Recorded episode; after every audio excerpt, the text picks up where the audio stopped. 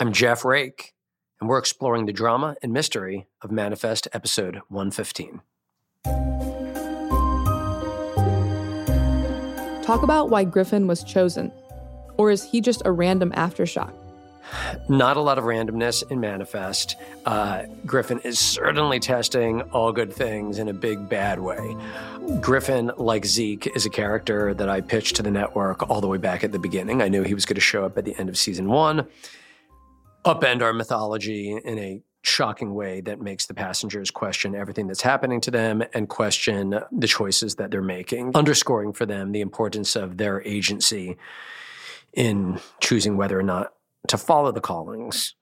That's really why Griffin is back when you say, you know, why was he chosen? This is someone who chooses to use the callings for evil instead of good, as Ben and Michaela and Grace and others kind of put their fingers on.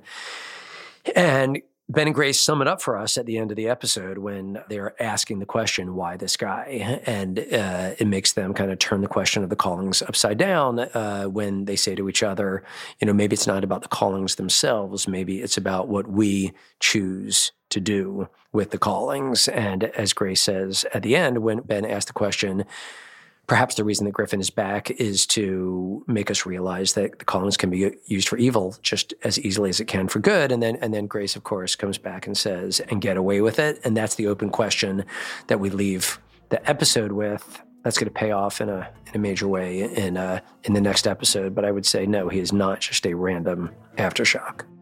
Saanvi believes that something awful is looming. How right or wrong is she to believe this? Saanvi's not wrong. The season is going to end in a somewhat dark place. What we're going to discover is that we're going to discover a bunch of things, but one of the things that we're going to discover uh, in the next episode is that the pressure and the stakes associated with whether or not people are following the callings is far larger and more specific than any of the passengers realized. Up until episode 15, the callings have been, for some, a nuisance, for others, an opportunity to correct mistakes in the past, an opportunity to be a do gooder. You know, they've been dramatic and suspenseful and often led to important things that have happened in episodes, but they haven't necessarily spoken in a larger sense to why everyone is back and how the callings are going to affect the rest of their lives, right? By the final episode, they're all going to realize that the callings speak very specifically to the rest of their lives and perhaps to how much time they have left. So Saanvi, her spidey sense is kind of going off right now. And as she says, you know, on the verge of discovering something awful, different people who are experiencing the callings will interpret it in different ways when they kind of get the ultimate news about the ultimate meeting of Griffin's arrival and what it means for all of them. But, uh, you know, she's in the ballpark. It's not good. Talk about what Jared and Zeke are going through in this episode. We have to feel bad for Jared, I think. Maybe some people see things differently, but, you know, the poor guy, right? I mean, his fiance, the love of his life, dies. He spends two years mourning her loss. He picks up the pieces. He marries someone who, you know, he comes to love as well, who shares his grief. It makes perfect sense. There was a logic to him and Lourdes being together. They try to start a life together. Years go by. Michaela comes back. Jared is a good soldier, really from episode 102 and onward. Maybe we judge him for being a little callous in the pilot episode, but by 102 and onward, he is totally Team Michaela, right? He's been there for her, he's been helping her. He lied on her behalf on more than one occasion. He almost lost his job because of her. Then he almost lost his life because of her in episode 109, right? So this guy has been the ultimate selfless partner to her he loves her and he is trying to, you know, do the right thing and do whatever it takes to be with her. Then this other guy comes along, right? And so if you're Jared, you're like, what the hell, man? You know, really? So, what is Jared thinking? Jared is thinking, this is bullshit. I've done everything for Michaela, and now she's off in the woods with some dude and not telling me about it, and then inviting this guy back to stay in her apartment and pushing me away. This is messed up, right? And so Jared's pissed. And that's obviously coming to a boiling point here in 15. Jared sees that this guy, Zeke, has been caught trying to break into a house. He seems like a bad guy, right? And so Jared is, on the one hand, a little bit paranoid and certainly riled up and has reason for all of these things, as I just described. But at the same time, it's right there in front of him that this guy, Zeke, is lying or omitting the truth from the police. He won't tell the cops who he is. He's caught, you know, red handed committing a crime. So Jared is thinking, I am the only one who can protect Michaela from herself, right? Because if you're Jared, you're thinking Michaela, her head is not on straight, or else she wouldn't be going all in with this guy who is clearly a criminal and is being deceptive. And, you know, he's he, Jared, is going to do whatever it takes to protect Michaela. So that's what Jared's thinking. What's Zeke thinking? Well, you know, Zeke, you got to feel for Zeke also, right? That's the whole idea. That's why we tried to make it so gray and messy. Zeke disappeared, you know, he, for a year, so he's had his own mini version of Flight 828. It's not his fault. He has his own personal baggage relating to his sister and his broken family.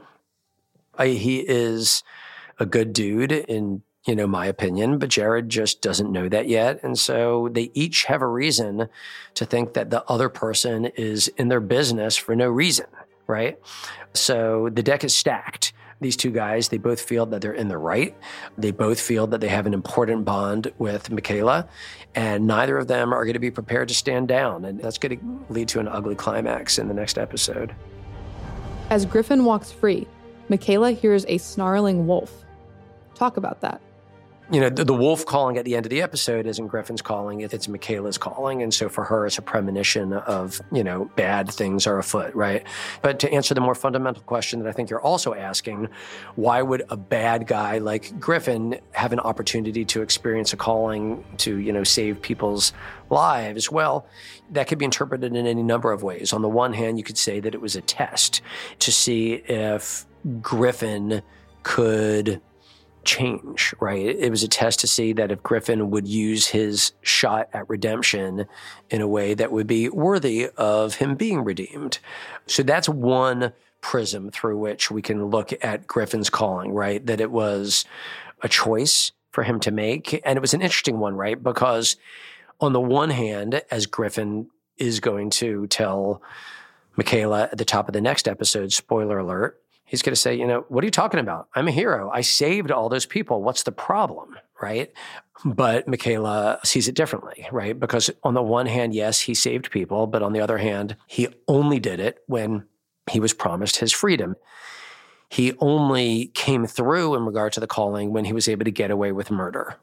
There is an interpretation of that as a manipulative perversion of the calling. It is a demonstration to Ben and Michaela and others that the calling can be manipulated in a way that can be both helpful and selfish at the same time, which is perhaps the most accurate way to interpret what happened, right? But also, the reason someone like Griffin experienced this calling was to teach Ben and Michaela, Zeke, and anyone else who has ever experienced a calling, that there may be profoundly negative consequences for those who exploit or abuse the calling. And that's another spoiler because that's coming up next. Gemini, peacock, wolf, and a dragon. Talk about how these symbols relate to Flight 828. Well, they're all of a piece. And, you know, we've been rolling them out for some time now. We, we first experienced the Peacock back in, in 109.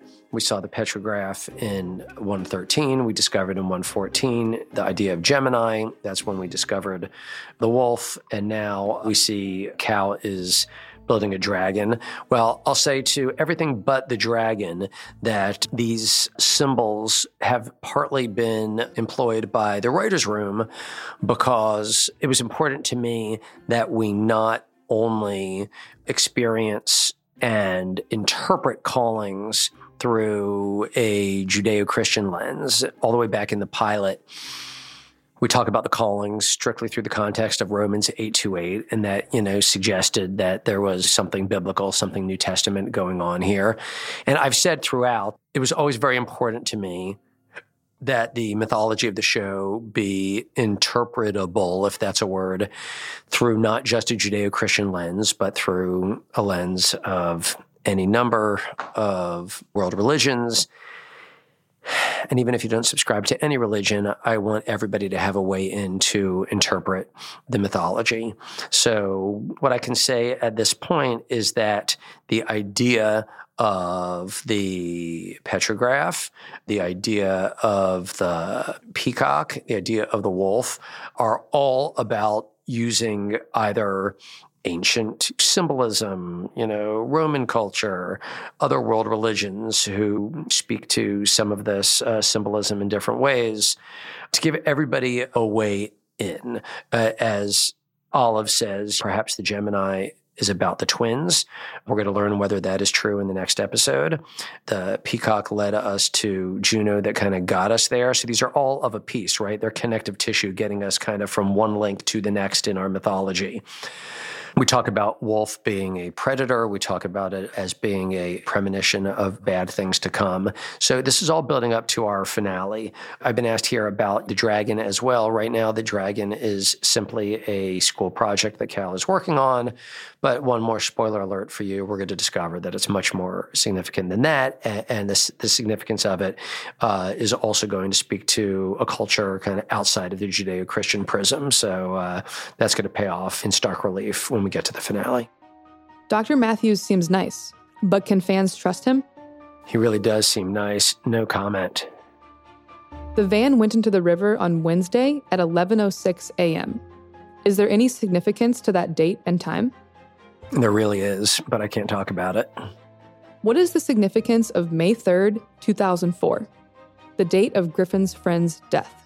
Uh, I can't speak to the significance of that date, but you know, there's significance to the death of his best friend, and uh, you know that connected him to Michaela, that connected him to Zeke. And as for five three twenty oh four, uh, time will tell. I don't have an answer to that one as I sit here. Is there anything else in this episode fans may have missed? Ah, what else? Well, let's see. We talked about uh, the dragon. We talked about pretty much everything. The one thing that I'll tease about this episode is one scene that we cut from it because you didn't see it.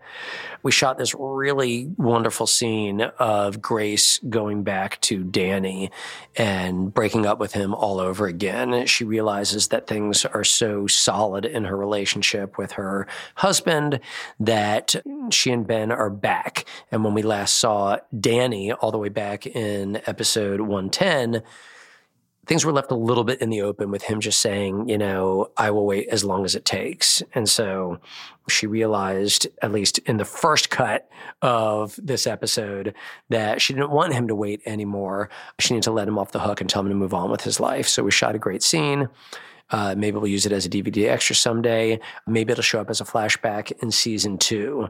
But the reason we wrote the scene and the reason we shot the scene is because we wanted to remind the audience that Grace has said goodbye to Danny, and we wanted to remind the audience that Danny is still out there. Why? Because that too will matter. Hope you enjoyed the ride. Ready for the next and last chapter of season one of Manifest? There's more mystery coming your way. Thank you for listening to this episode of Manifest, the official podcast. Subscribe to the podcast wherever you listen, and please be sure to follow Manifest on socials at NBC Manifest on all platforms.